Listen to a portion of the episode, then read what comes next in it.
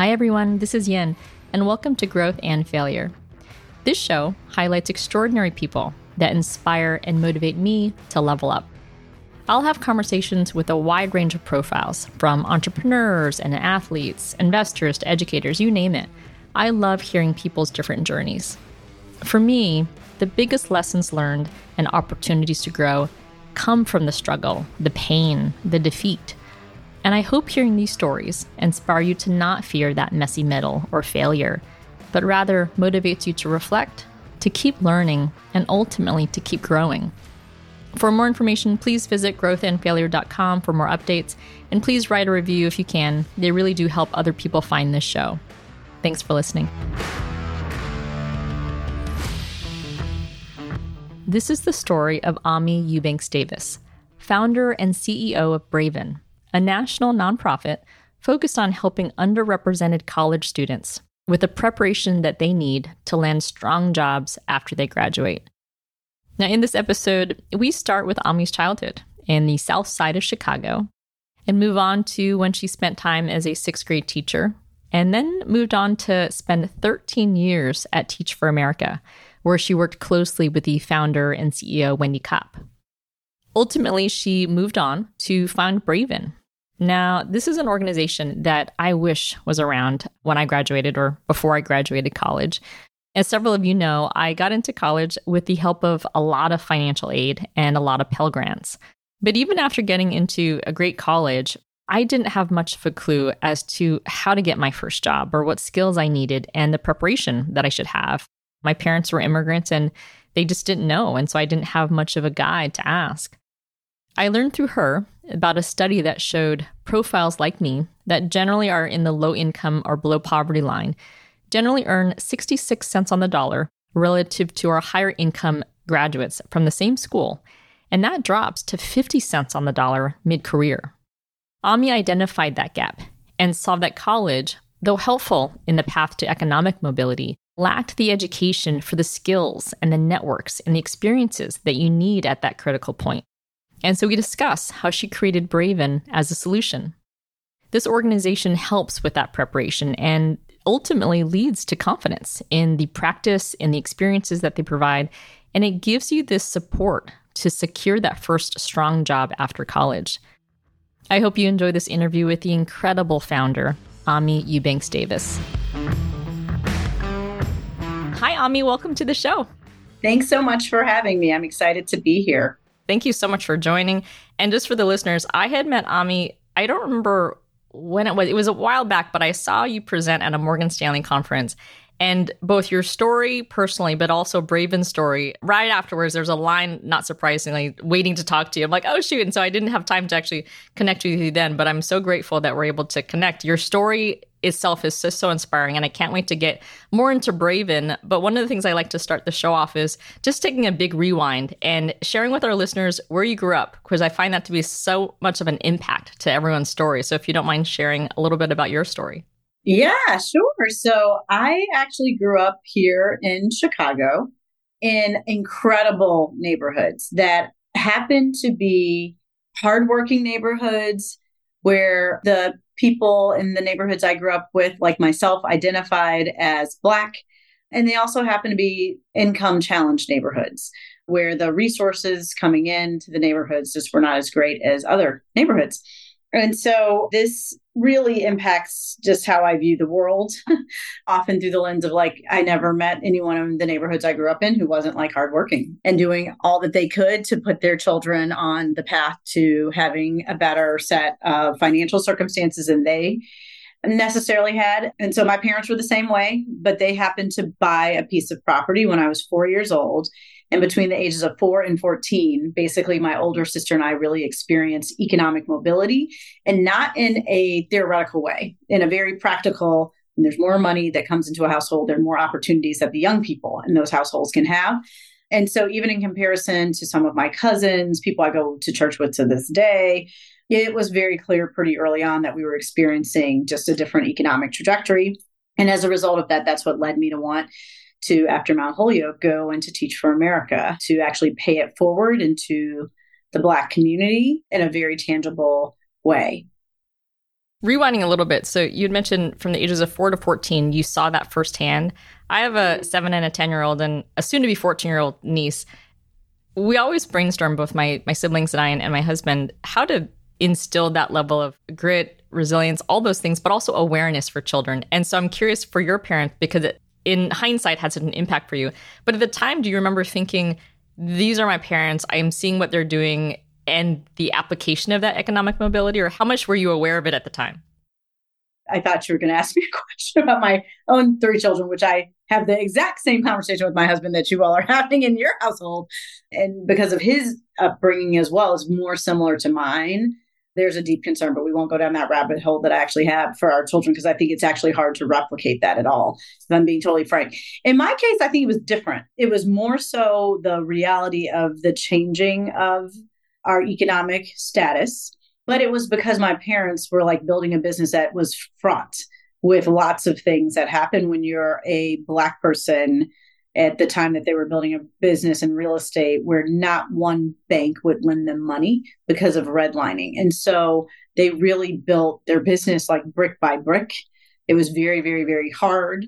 And I think they would never have said that they felt like there was more fluidity in terms of finances or like ease in terms of that. And we heard about that every night at our dinner table.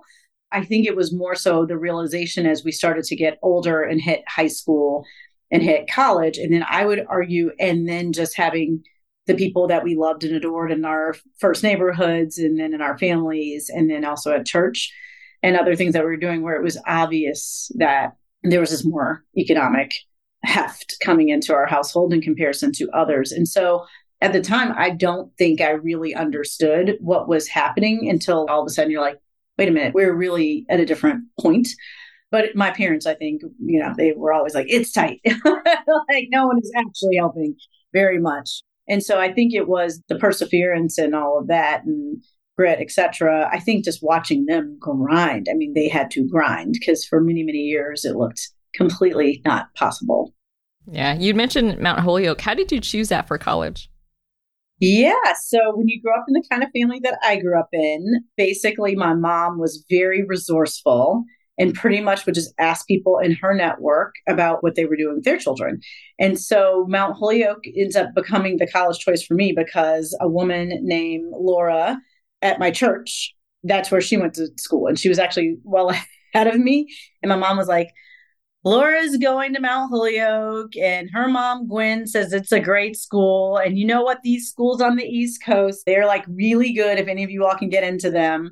So, because Laura Rice went to Mount Holyoke, that's really how I end up going to Mount Holyoke. And actually, my older sister ends up going to Bowdoin. And it's because James Hurt went to Bowdoin and Swellen Hurt was telling my mom, oh, this school Bowdoin.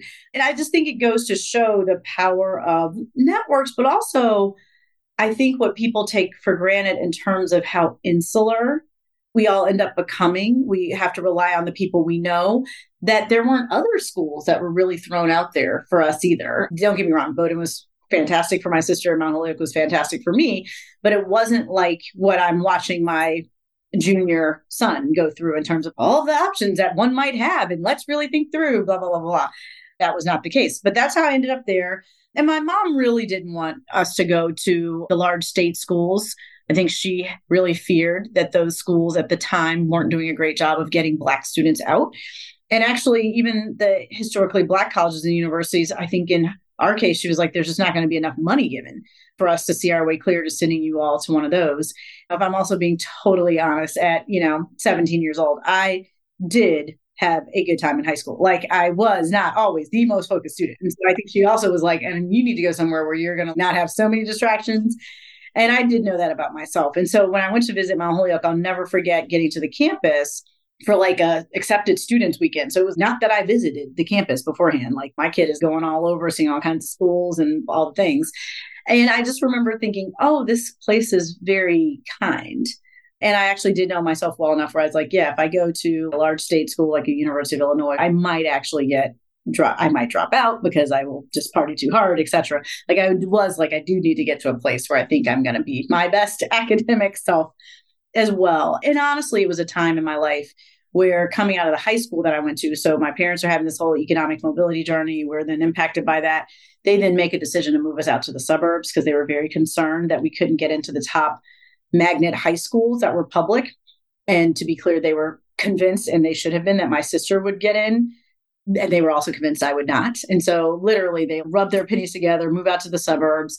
And pretty much it was us being like the Jeffersons moving on up, but into a suburban area that was not at all accustomed to Black kids coming from Chicago public schools, Chicago neighborhoods. And so my guidance counselor informed my mom that regardless of all the things that I had done academically, I was going to be in remedial classes. My mom was like, uh, absolutely no way.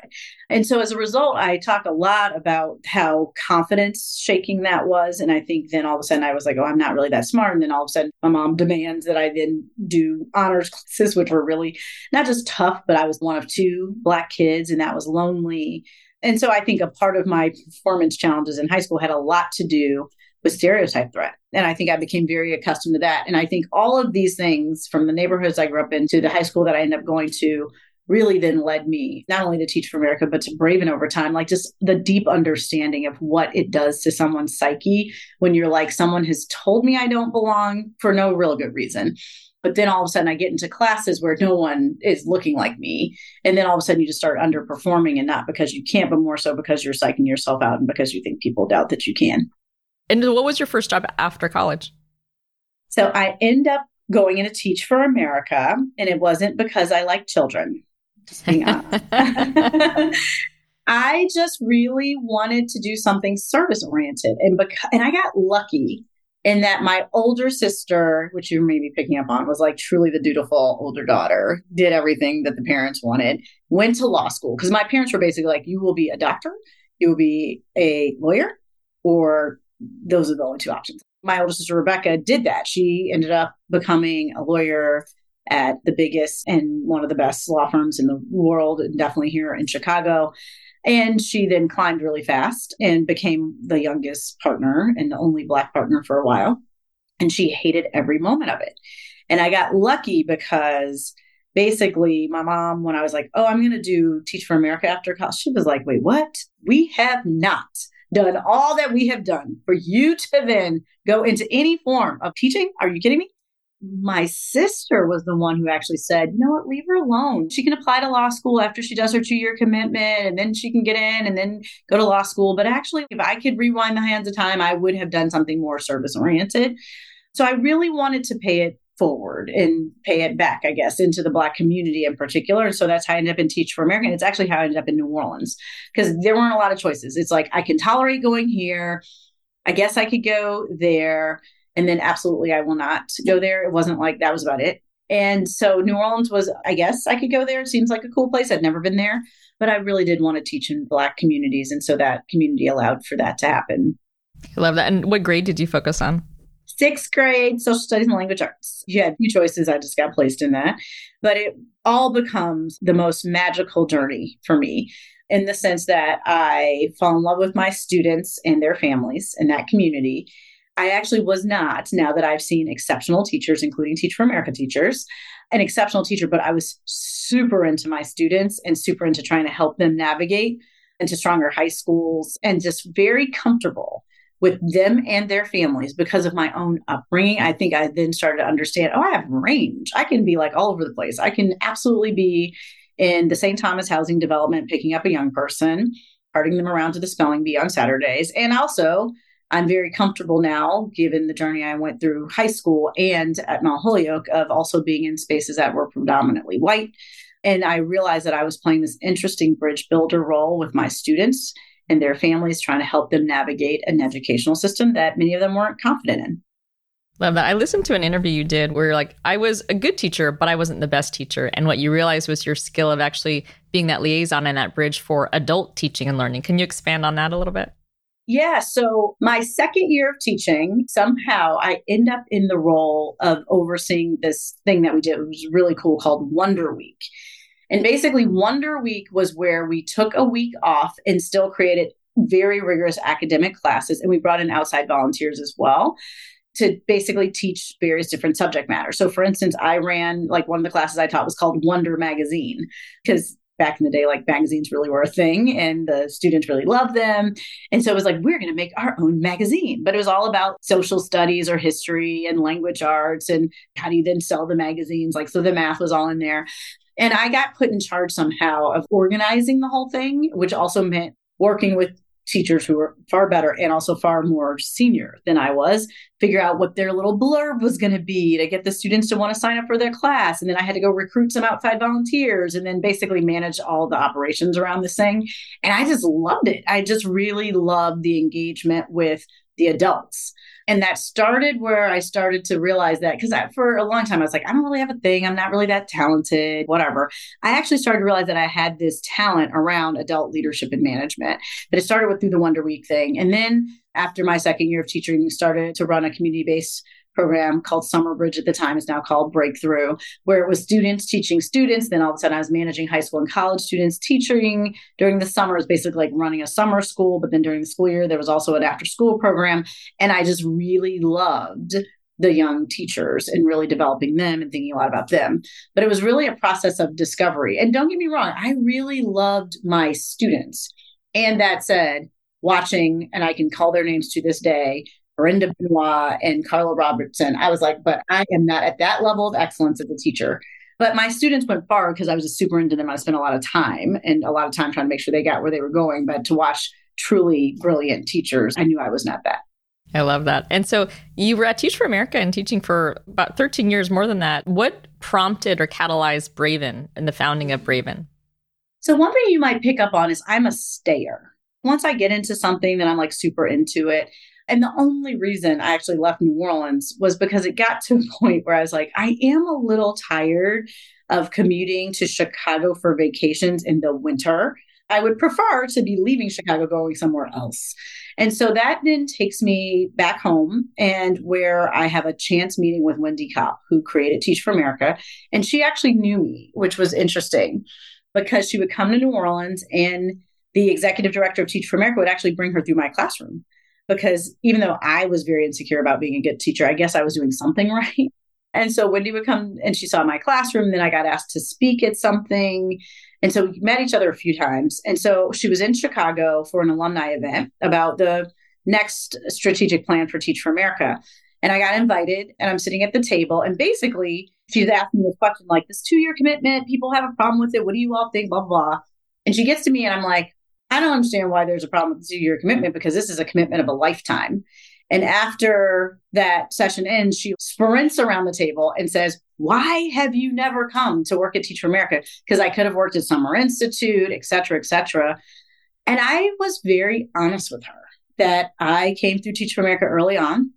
And as a Black person who comes from the communities in which I'm teaching, I really felt like Teach for America did have a long way to go in terms of diversity, equity, and inclusion. And I didn't, other than my college roommate who was in Teach for America with me, I really didn't feel an affinity towards the other corps members. I felt like a lot of them came from very privileged backgrounds, which is great, but I didn't feel like the organization was setting everybody up to then navigate across lines of difference. Teach for America has grown dramatically in this area, but basically, Wendy was like, So that is a good point. So you should come to Teach for America and actually help solve that. And what I knew at the time, because I had been running Breakthrough and still doing teaching at a private school and very connected to all these young people from humble beginnings, was that Teach for America had figured out how to be a high performing nonprofit. It just had. And so whether or not my personal experience was getting it or not was very different than what started to become my deep curiosity about how do you get more nonprofit organizations to go on full throttle in order to help more young people reach their highest heights. And so I ended up going to Teach for America to work directly for Wendy to help us do new site development work. Then all of a sudden, I'm like helping to run the regional operations teams and work. I'm running half of the regions at the time. And then I was going to go to business school and I was on a plane with Wendy and I was like, I'm going to go to business school. Seems like I should go get some degree because, by the way, I had gotten into law schools, fabulous law schools, was paying seat deposits for like three years. My parents were like, fit to be tied how are you in these amazing schools and you are not going? And I was like, there are no kids on the walls of my sister's office. Why would I do that with myself? So anyway, Wendy says to me, why would you go to business school when you're basically helping to grow and scale one large nonprofits that we've ever seen in education? This is business school, if not better. And so I was like, well, I'm going to need a role that I feel like I'm really running more of the business over time, I think. And so that's how I ended up in the people work at Teach for America. And I won't take us down that rabbit hole, but I was definitely afraid as a Black woman that to actually leave the line of managing the P&L of TFA was going to hurt me over time. But thankfully, I did it. But she made me all kinds of promises in terms of the kind of title I could walk out with if it didn't work and blah, blah, blah, blah, blah. Anyway, so I end up being on the senior team of Teach for America for 13 years eight of those years running the people work. And what happens, and again, this is the power of being a stayer, is that all of a sudden Teach for America is recruiting upwards of 50,000 young people a year. There are another 30,000 people applying to the staff a year. We never talked about that. That's a pipeline of 80,000 people that I'm watching because I need to have a diverse team at Teach for America because I'm there to remember the diversity challenges that I pointed out to help solve those on the staff side. And basically, all of a sudden, my first set of sixth graders graduate from college the year of Hurricane Katrina. And I'm like, wow, you all should be having a hard time getting a job in New Orleans, but none of you are living in New Orleans. You're in Houston, you're in Atlanta, you're up here in Chicago, you've gone to fabulous schools, and you are not actually matriculating out strong. Like there's question marks around will you be employed? And if you are employed, it seems like you are working minimum wage jobs with a bachelor's degree. And because I was their former sixth grade teacher, I was like, college debt is good. It's good debt. And all of a sudden I'm like, oh, and you're shackled with debt. This is a mess. And so basically, what you start to see in the Teach for America data was that there's this group of young people who are on free or reduced lunch in K 12 and had gotten their way through college, done everything right, who were actually struggling to get over our selection bar. And we were seeing them in numbers of thousands. And so there was a lot that Teach for America needed to do and did do to actually make sure that we reduced the bias in the model. That was real. But I was like, no one else is going to do that out here in the world of work, whether that's other nonprofits, for profits, or the government. And that's really where Braven starts to come into focus. Some of the stats I thought were really compelling when I learned about Braven and then was able to actually get my firm to participate because it's such a compelling organization, mission, cause. But the stats that initially I found so interesting were something 56% are first generation college goers and only up to 30% get good first jobs or go to grad school. Can you share a little bit more stats that you th- you think are really compelling that the listener might find interesting? Oh my gosh. I mean, this was, I think, the big shocker, not only for me, but I would argue a community of people who had said through the doors of college would come a strong first job. And actually, we were watching these students climb the mountain to college, and there was a cliff on the back end that none of us knew were there. And so basically, what we started to realize was there was the data in the world of Teach for America, but there was no external data at that time. Eventually, the Brookings Institute does a study that basically says that a first gen low income student is likely to earn 66 cents on the dollar to their higher income peer. By mid career, that's 50 cents on the dollar. And you're just sitting there like, how is this possible? But then we start realizing from looking at a bunch of work by economists that there's this thing called the scarring effect. That basically, if you don't come out earning that full dollar and in a high quality role, it never catches up. It actually gets worse. And I just was like, this is crazy. This is crazy in a country that is built off of equality when it comes to opportunity for all. But also, these are young people who've done everything right, everything every teacher, preacher, parent told them to do. And that they are climbing the mountain to college and there's a cliff on the back end. And honestly, how much they had done to get through the doors of college and out the doors of college to have this happen on the back end. It's like the last mile where you just faint. That's unfortunate. And so I started to really believe that this was a solvable problem. And I started to realize over time that there was no one really looking at it and no one really doing anything about it. Because if you have endured, going back to my own story my family and watching my parents and all of their perseverance to overcome lots of racial discrimination in terms of lending, etc.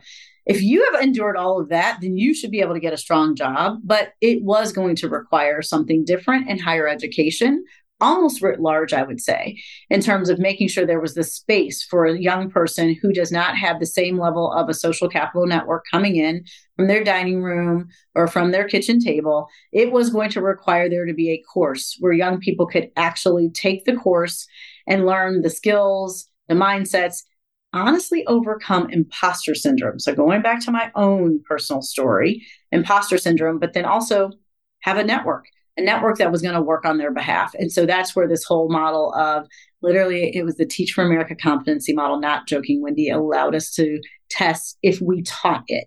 We're a bunch of former teachers and talent nerds. What if we taught what it would actually take to get into Teach for America? Would a group of students who are not likely on our radar just simply because of where they go to school, could they actually come over our recruiters bar for whether or not they're likely to get in. And so we basically started to test this model of putting students in a group of five to eight, teaching them the Teach for America competency model with a young person from the professional workforce of Teach for America and then sending them over to recruiters who didn't know them at all. And all of a sudden they were like, oh, yeah, yeah, this student from San Jose State, we would love to have them.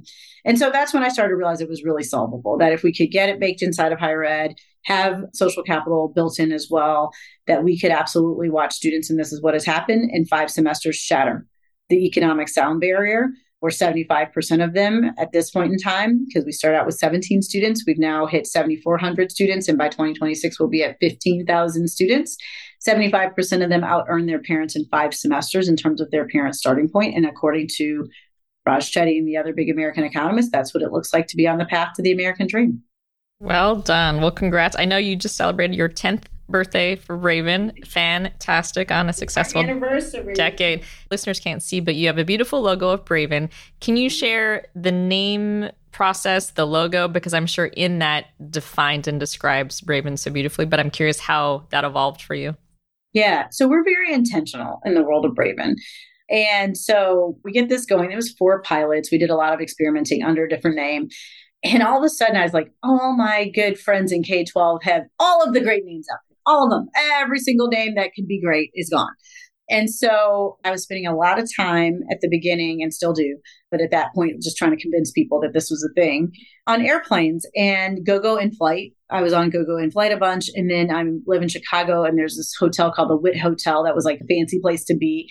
And somehow I discovered that those two things were named by the same person. I was like, oh, these are cool names this person is coming up with. So I literally cold call him. It turns out he was in the Bay Area. I like cold call him at 8 a.m. Chicago time. I didn't know where he was. Picks up the phone, not joking, like, who are you and why are you waking me up? And I was like, here's what I'm up to. And I love your help. I love what you've named. And I didn't know anything about the naming business. It turns out it's a whole business. And he was like, nobody calls anybody anymore. Just that you called me and that you called me and you didn't just send out like mass emails. I'm actually going to help you name this at cost of just the legal fees to figure out if we can get it in the field of education. So we go through this whole interesting process and he let me know I only name things. I do not do any branding or marketing. All I do is name things.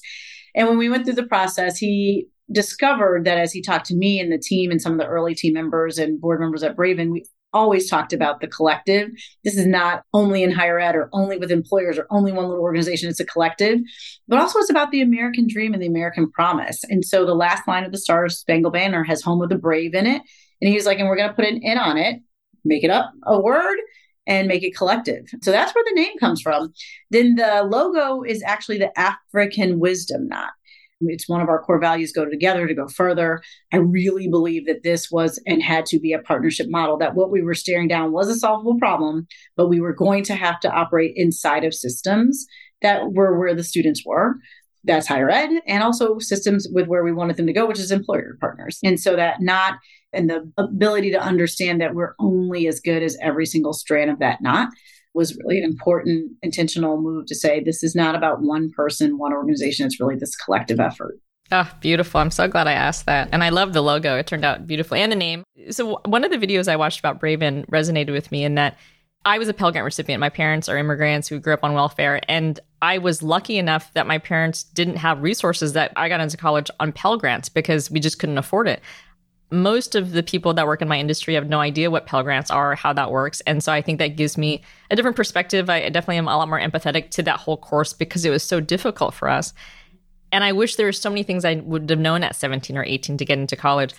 The students you work with, what is the program and structure and design of what you give to them from an education perspective, from a training perspective, that we can just share with some of our listeners who might not know what those kids don't have access to? And so let me just start with what the Pell Grant is. The Pell Grant goes in the United States of America to students whose families are living at or below the poverty level. And it's really below the poverty level. And basically, if your family is earning $70,000 or less, you are Pell Grant eligible. And that amount has gone up a little with inflation, et cetera, but still basically for a family of four, that's not a lot of money when you really get your head around it. And so it's been a critical lever for getting a lot of young people through higher education that otherwise wouldn't be able to afford it. What I think people take for granted if they have no understanding of what it takes to finance higher education, but also then what families are actually doing as a unit to get a young person through is just heroics on all sides. But often a young person who's on the Pell Grant has to do some form of work.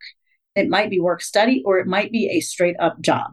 So many Braven students go to school full time and they work full time. And that is one reason it became so important for Braven to be built inside of higher education as a course, because otherwise the students have no time. We even have a college partner where many of the students go to school full time, they go to work full time, sometimes times two. They have like a day job and a night job because often this group of students is also helping to contribute into their family unit in various ways. And so that is one of the biggest breakthroughs that we accidentally had was actually having a set of deans at San Jose State say, even though you've never talked to us, we're hearing from our students at this leadership and career development course that has no name that they're taking is really, really impactful for them. And we want to really partner with you to see how we could scale this to far more students because it's a 26,000 university footprint in terms of undergrads. Close to 50% of those students are on the Pell Grant. And they were saying, look, there's no way that we can go at this alone. We need a partnership because these were associate deans in the business school, the computer science school, which is under the science school, and a senior level faculty member of the engineering school. So these are deans that actually are going to grant degrees that should have currency in your Silicon Valley market. And they were seeing for themselves that their students who identified as women and or from underrepresented minority backgrounds were not getting the same quality of job as a student that might be coming out of Stanford. And so building it inside of higher education became critical to honestly opening up the access point for this group of students. And so the second thing I would say that became critical was just this deep understanding that I and I absolutely had watching my own students when I was like, how are we here where you have graduated, you had no internships, you didn't even know to have an internship, this power of bringing in employer partners and people from employer partners to coach the teams of five to eight students. And then, even in the rest of the two and a half year experience, give them professional mentors if they need it. Make sure that they have a bunch of mock interviewers. Basically, shattering open their social capital networks is real. I mean, in this country, and honestly, probably throughout the world, who you know matters, but it's who knows you that matters more. So, we watch students in the course not know what a LinkedIn profile is at all, sometimes not know what an internship is either. And then basically, fill out their LinkedIn profile, do it at an academic level that gets them a grade. So it's rigorous, but then start to have a few connections from their like coach and their cohort. Let's say they have like 22 in the first couple weeks. By 15 weeks later, we have a student, Monique, 500 connections. at the end of 15 weeks. You're basically just recreating a system that's often invisible to high income people. And so we do that, but we also teach students project planning, how to manage yourself, a project in a team, how to network and communicate for the workforce, which is different. How do you work in a team on a workforce team? How do you have asset based leadership development? Which is basically a form of how do you protect yourself from stereotype threat? Because it's just like me when I was sitting in these honors and AP classes in high school and I was telling myself a story that was real, looking at everyone around me like, I don't belong. And by the way, my guidance counselor told me I didn't belong what Dr. Claude Steele in a great book called Whistling Vivaldi really discovers is when you put women in a course together that is about computer science, that they will then realize, oh, we got this, we can do this, we can do this. And then they do it. And then they go into a course that might be them alone or them with another woman and they still sit up straight and say i can do this because they had that experience and so it's this whole method of really putting our students in a moment of intensity with other people like them and a lot of support where they actually see, oh, I can do this. So that when they go off into the internship or into the full time job and they're not other people like them, they're not telling themselves a story that they can't do it and that they absolutely belong because they've earned the right. So that's how we have constructed the course, but it looks like talks like quacks like a duck because it's come over nine academic bars when it comes to the faculty senate, etc. But inherent in it is a lot of intentionality around how do you get this kind of a young person to really have the skills, the networks, and the mindsets that they need to really flourish after college. Amazing. So you've trained and educated over 7,000 on the way to 15,000 soon. If you could summarize, because I was one of the students you mentioned in the sense of I worked two part time jobs during college and I didn't get the best grades because I, it's no excuse, but I was just tired and I didn't make time to study as much as I could have and all those things. And so I live with this regret, but also the idea of that stereotype threat of, oh, shoot, if I mm-hmm. don't have certain grades or I won't be perceived a certain way. And so there was that fear, at least on my side. And I didn't know what I didn't know in terms of what skills I needed or what other things I needed from a social education perspective. If you could summarize maybe the most critical skills or talents that students don't have and that you train the most or you focus on the most for them? Yeah. I'm going to go there, but let me just actually acknowledge I think people do not understand how hard it is to work through school. I mean, I just think about myself today, flying in on some early flight, being out because I need to for my job till 11:30 at night. I can't barely construct a text message at moments. Like I am just physically exhausted. And I think people do not understand that that is not a student being at all any form of lazy. It's like you just only have so much energy that you can get. And when it comes down to like, am I going to help my family financially? That is what ends up having to win. And so I would say in the course, again, that's why it's so important to me. And we will not move into a new school partner unless there are the course credits so that students have the time and the space to do it as a part of their academics. But I would say in the course, here's the thing that I believe we do the best, but what I'm going to tell you what the students always say. I actually think what we do is we create the preparation that leads to the outcome, just like any athlete. Basically, we have them doing mock interviews three times well, it's just like shooting free throws. If you're a basketball player, if you're just standing at that line, you're just shooting them, shooting you're going to all of a sudden have a very high percentage of getting that ball into the basket. Same way with us. I'm all about at bats, at bat, at bat. What we want is you to feel ready to go when it is game time. And so I think that is the thing that we really do. We get you prepared your materials, your artifacts. You know what a task interview is. Because if you don't have parents who know what a performance based task is, how do you know what you're supposed to do when someone says that you need to do that in an interview?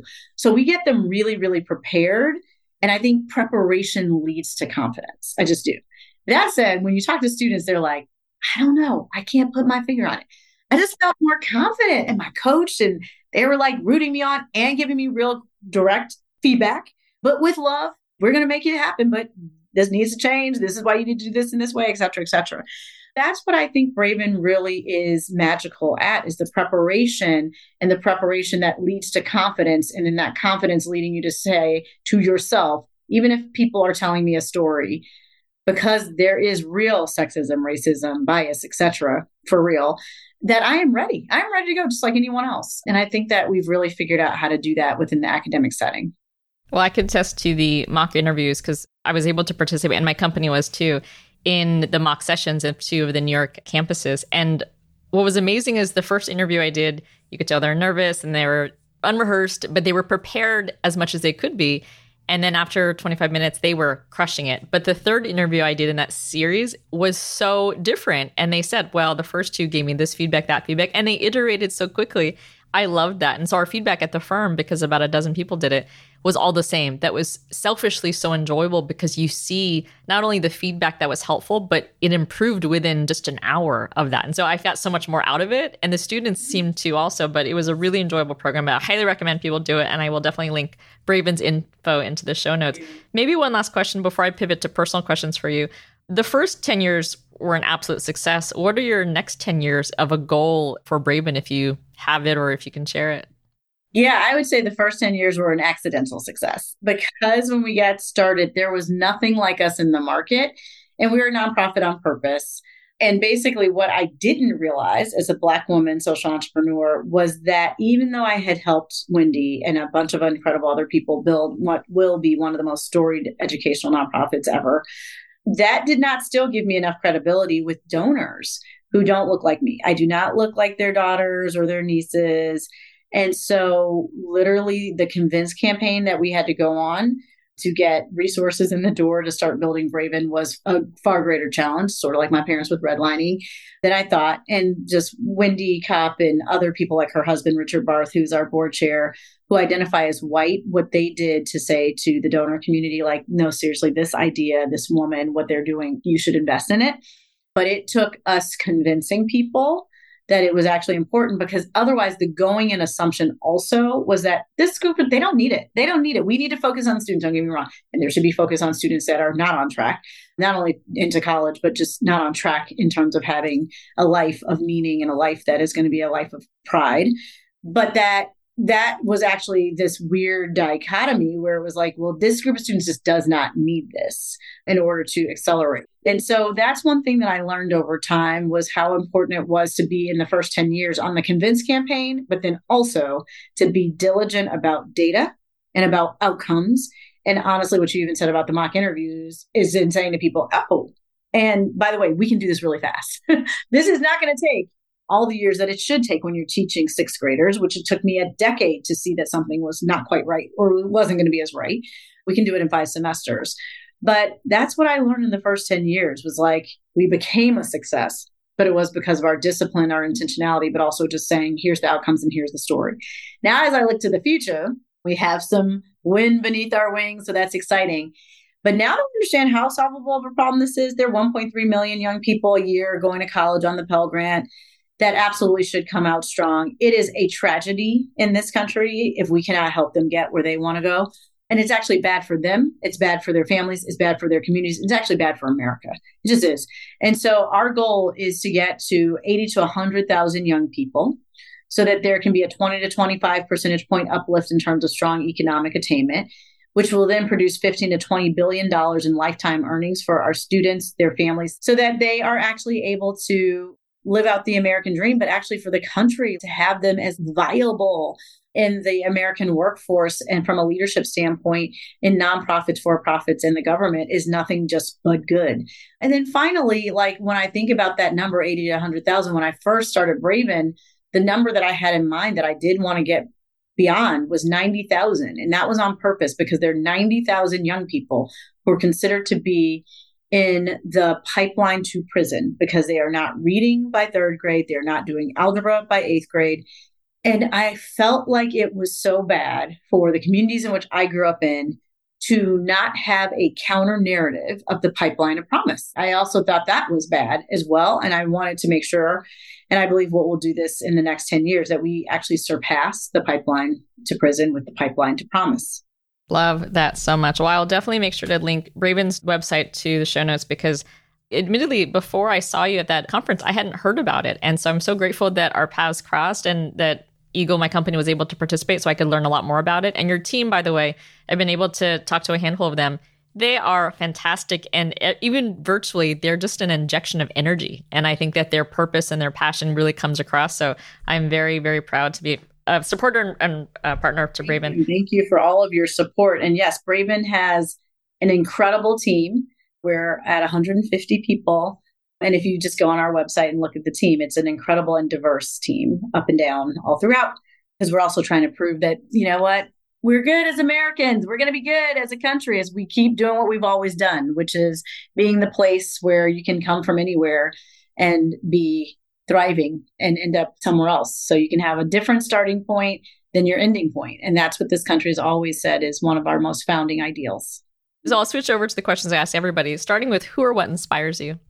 For me in particular was my mom. I mean, so I didn't tell this part of my story, but the reason my family also ended up in pretty strange and hard economic straits in the beginning was that my biological dad actually passed away when I was two and a half pretty suddenly of a rare form of cancer that usually it's leukemia that usually impacts children but when it impacts adults especially when he had it it was fatal. And literally he was in his final semester of dental school. They thought they were on the path to the american dream and then literally the rug gets whipped out from under my mom and she's got two little kids and no income coming in and goes back to school. And this is how this whole real estate thing she meets my dad now etc starts to become. So definitely she's my biggest inspiration because i just watched her literally have such a body blow and then come back from that. Just given the name of the show can you share your most impactful struggle that turned into a growth moment for you. And a lot of people, whether it's their professional career and what catalyzed their success there, or even childhood, but it has really varied in terms of what time period has really been most impactful for folks. I'm curious for you, what has been your biggest struggle or failure that inevitably, I'm assuming, led to growth? Yeah. So I mentioned earlier how I work for Wendy Kopp, who started Teach for America right after Princeton and is just a force of nature in general. And Wendy's very clear on goals and outcomes, and people need to be hitting their goals, which was great. I mean, she was an amazing mentor and manager to work for for years. And that said, I got to know her so well that I knew when someone had missteps and that that might lead to them not being quite the right fit in their role or at Teach for America, et cetera. And honestly, when I come into the people role, we were really struggling at Teach for America to make sure that we had a team that looked like the communities in which we were working. And basically, I get into that role and I start to articulate that I thought that there was something not quite right in the culture of Teach for America that was making Black and Brown people feel like they couldn't be successful. And I show up at an executive director meeting. So, this is like the most important people who run the ground for Teach for America from the rural Mississippi Delta to New York City to the Bay Area to the Navajo Nation in New Mexico. And I'm basically like, yeah, I think the problem is us. I think there's something more that we need to be doing to make sure that we have a culture that is going to allow for people to thrive. And Wendy was like, wait, what? You just walked in this room of these important people and said the problem was us with no data, nothing to actually prove that this is the case. And she like went up one side of me, came down the other side of me, and I literally was like, I'm gonna get fired. This is the end of my career. Hopefully she'll still grant me that fancy title. So business school. And thankfully, we recovered. But what I learned in that, because then six months later, I then went back to that group with data, with the retention data, with the promotion data, with the data on who was going out of performance improvement plans. And we had double digits of African American staff members not thriving at Teach for America on the staff. And in a four year time period, with that data, we made it possible where there was no gap between Black staff members and anyone else and we basically increased the diversity of Teach for America by 240%. And so then all of a sudden we had like Fortune 500 companies and Fortune magazines and the top 100 places of work were like making the list and all the things. And I'm kind of like, why? And they're like, you actually did the thing that is really hard for most companies to do, which I always said was actually what people didn't realize is we retained people. People thought it was the recruitment thing. I was like, no, we retained. We even had people boomerang back. Black people who had left Teach for America were like, oh, this, this is a new place. I'm going to come back. And so that was a really hard moment for me professionally where I was like, I actually might get fired. But a real teaching moment, and I think plays into Braven in terms of my relentlessness around data, while also still having the moments of like, I think something's off. That's also important to have that lived experience also be true. If you could speak to Aimée after she graduated college, what would you share with her? It took me a while to hear this from someone because I was very worried about my mom and dad. They were like, the financial trouble you're going to be in. Like, how have you done this to yourself and us? I can't blame them now that I'm a parent. I totally get it. It took a while for a woman actually from Mount Holyoke, an alum who said, you know what? Now that I'm at this place in my life and I look at my friends, it is those who took the path less traveled that are actually the happiest, most fulfilled, and actually most successful in what they do. And I wish that I had been able to say that to a younger version because I think for many, many years, I felt a lot of guilt about just wanting to try to be the best teacher I could be, try to lift my students and their families into new heights when it came to their academic outcomes, et cetera, et cetera. Like I felt like that wasn't good enough. And actually, it was. And it turned out to be shattering for me career wise too and deeply gratifying. I tell people all the time, I've never worked a day in my life someone asked me on the team the other day, we have a new hire call. They were like, Well, what are your hobbies? I was like, I know this is going to sound strange, but work is like a hobby for me. Like, truly, I find so much joy and gratification in it, even when it's like hard and messy and, you know, all the things. So, you had mentioned that you have three kids. How has creating, launching, and continuing and strengthening Braven impacted your parenting? One, I think absolutely, I believe that it is important for us to understand as parents that we actually don't do our children the best service to not allow them to fail at moments, to not allow them to actually feel the burn of, oh my gosh, I've got to figure my way out of something. That is so hard to do when you are parents like us to not want to reach in, helicopter, be the lawnmower parent. And yet I will say unequivocally, and I have some moments with my own children where I'm like straight up face palm. Oh my God, what are you doing? At moments where people are like, I am so sorry that your kid did that. And I'm like, I am too. And yet I often say, I am very happy to watch when a Davis child gets knocked down and has to figure out how to get back up. Because if they don't, I really have not yet seen the person who then really becomes successful over time. So I really try to remind myself of that when, you know, I don't want them to have a complete train wreck, but for them to come off the track, I think is actually okay to have to figure out how to get themselves back on track and have to ask for help is a part of what makes people great. It's the Michael Jordan thing. It's like I shot however many shots that I missed at game time, and it was because of that that I ended up being a champion. I really do believe that. A thousand percent. I have 20 more questions to ask you, but I know we're limited on time, so I'll stick with just maybe two. You'd mentioned a lot of content, profiles, research studies. Is there any that you recommend, maybe one, two, three of them, that are highly impactful, whether it's on talent retention or any type of group stats, but anything you'd like to share from a content perspective? One book you mentioned was from Claude Steele, but uh, would love to just kind of share that reference if you could. Whistling Vivaldi is great. Whenever you're thinking about stereotype threat, white sprinters in the Olympics, you got to have them train with black sprinters and then realize, oh, I'm just as fast, etc. Same way with women in the sciences, black kids in AP classes. If you can create the environment in which there's a competition that people are feeling and then performing in, then all of a sudden when they're out in the world where stereotype threat might leak in, they actually fight it off. That's one book. The other is actually an interesting article. It's dated now by Dr. David Grusky out of Stanford School of Poverty and Inequality called Our Children Will Be Professors Too. It really starts to make people understand that often you choose your work based on what you've seen and what you've lived.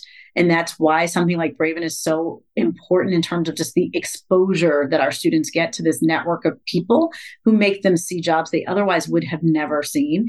I think that one's really interesting. A lot of Raj Chetty's Opportunity Insights, if you just go to his website, it's really good on economic mobility. But in particular, he's beginning to come out with some research around the power of these higher education institutions that are not the most well resourced ones to absolutely catalytically put large numbers of young people on the path to the American dream, like the CUNY system, where we have two schools, like HBCUs, where we have two schools, like the Cal State system, like Rutgers, Newark, etc., and how important those schools are actually to the nation and to the nation, honestly, seeing itself as what we are, which is the land of opportunity for all.